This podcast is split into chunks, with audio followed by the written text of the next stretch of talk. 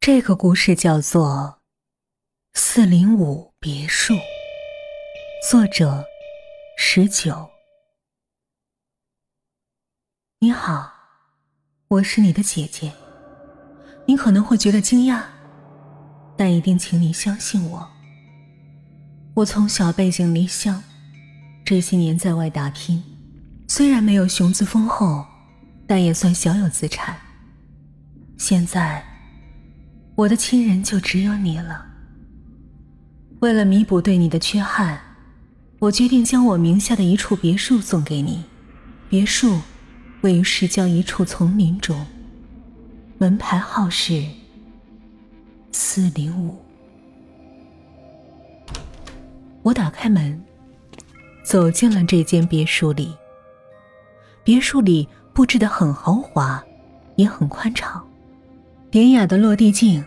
被摆放在门前角落里，奢华的圆形吊灯高高悬挂在天花板上，刺眼的亮光照得客厅灯火通明，宛如白昼。客厅中央摆放着一个雕工精美的木质茶几，上面放着一个雪白的信封。当你看到这封信的时候。证明你已经来到四零五别墅，转让书明天我会亲自送来。在此之前，你必须完成一个任务，才有资格拥有这栋别墅。条件很简单，只要你在这间别墅里住上一夜，就可以得到这栋别墅，还有我名下的五百万资产。最后，我补充一句。这栋别墅的门是微电脑操作，一旦关上，除非我操作电脑打开，除此之外，没有任何办法打开。所以我最后问你一遍：你愿意接受这个任务吗？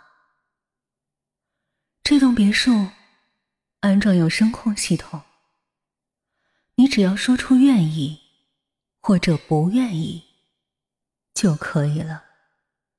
好了，做出选择吧。我我我愿意。门重重的关上了。夜已经深了，我感到肚子里有些发空，走到厨房，打开冰箱，里面有面包和一瓶牛奶。我随便吃了几口。窗外风声呼啸。就好像无数从地狱来的恶鬼在不停的拍打着门窗，我感到有些心烦。我打开电视，看着里面播放的电视剧，感到更加无聊。这时，我听到了一些奇怪的声音，声音是从卧室里传来的。我的心猛地抽搐了一下，慢慢起身，走到卧室门前，把手放在门把手上，然后猛然一拉，卧室的门打开了，里面一片漆黑。我打开灯，没有人，雪白的床单被铺得整整齐齐。上面还绣着一只凤凰。我躺在床上，看着手机上 WiFi 信号显示为零格，心里感到更加的烦躁。时间已经到了晚上八点，就在我迷迷糊糊即将睡着的时候，一阵小孩子的嬉闹声传进我的耳朵。凶险！又助鬼来，又助人。声音是从客厅传来的，而且越来越清晰，越来越近。转眼，已到了卧室门口。我猛地从床上跳起来，箭一般冲到卧室门前，猛地打开门。客厅里一片。漆黑，歌声也在这一瞬间戛然而止。我打开灯，忽然间愣住了。客厅里的窗户不知何时被打开了，猛烈的寒风正从窗外涌进客厅。我走到窗前，四处打量着。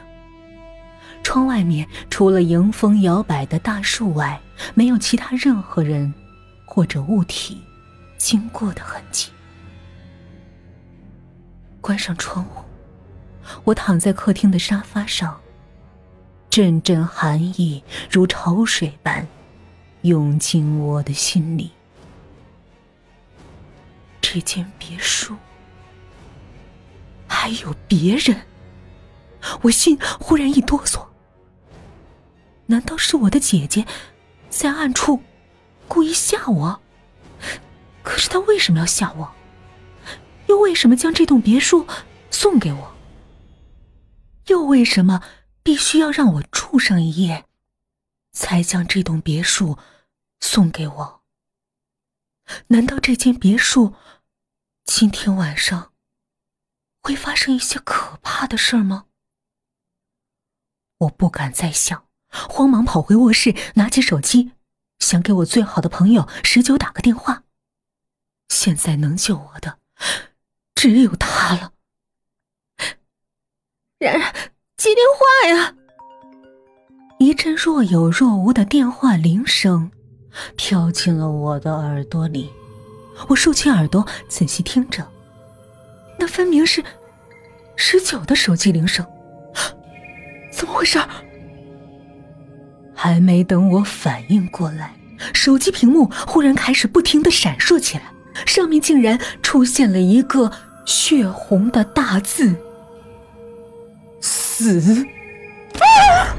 我扔掉手机，跌跌撞撞的冲到门前，拼命的拧着防盗门上的把手，可是无论我怎么拧，门始终纹丝不动。我不要住这间别墅了，我不住了！我拼命的大喊着。疯狂般拍打着门前的防盗门，墙上的大钟忽然响了一下，就好像一道惊雷在我的心里炸响。我抬头看着大钟，已经十二点了。鱼儿，鱼儿，快来看看我呀！冉冉的声音在我背后响起，我慢慢转过头，慢慢。慢慢的，我就看到然然站在我面前，他在冲着我招手，血从他的头上大滴大滴的流了下来，他的头上破了一个大洞，洞口还在不停的向外喷涌着鲜红的液体，他居然在笑，鱼儿，来呀！来呀，嘿嘿嘿，来呀！啊！我惊恐的瞪大眼睛，然然的脸已经扭曲的变形，无数的蛆虫从他的眼睛、嘴巴、鼻子里爬出，他的嘴分明是两片烂肉。啊！不知过了多久，我从昏迷中醒来。茫然的打量着四周陌生的景象，雨儿，你醒了。一个看起来二十多岁的女孩正笑吟吟的看着我，她伸出手，笑着说：“ 恭喜你啊，你已经获得了这栋别墅。”我一脸茫然，女孩看着我空洞的眼神，接着说道：“我是你的姐姐阿芳啊。”我是一名研究人类平行空间的科研人员。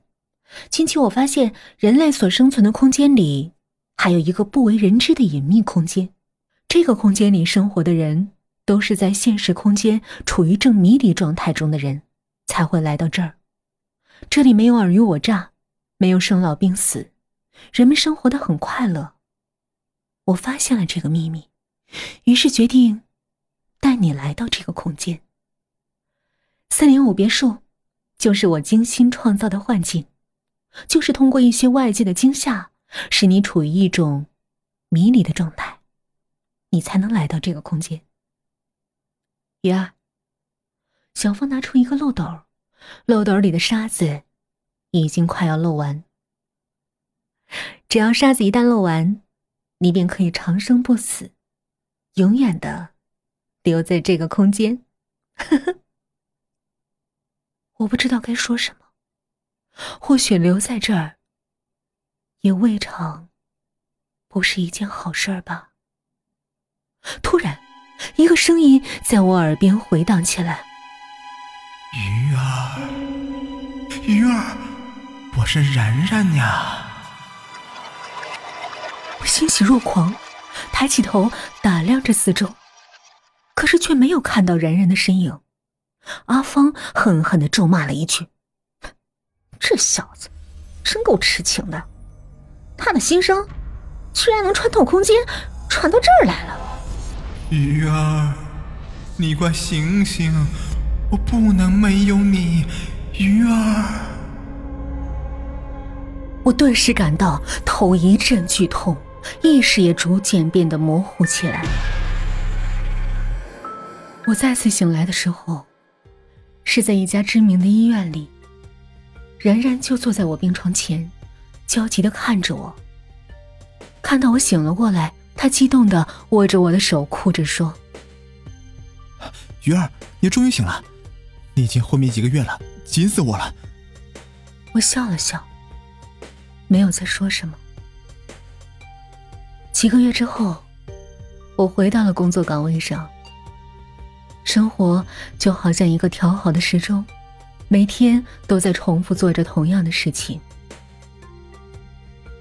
大家好，我是小鱼儿，今天的这个故事是由十九创作的。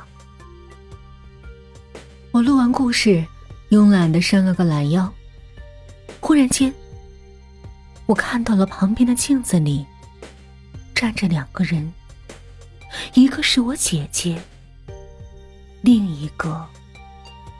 是我自己，我笑了。原来长生比起其他的都不重要。你们觉得现在的鱼儿还是他自己吗？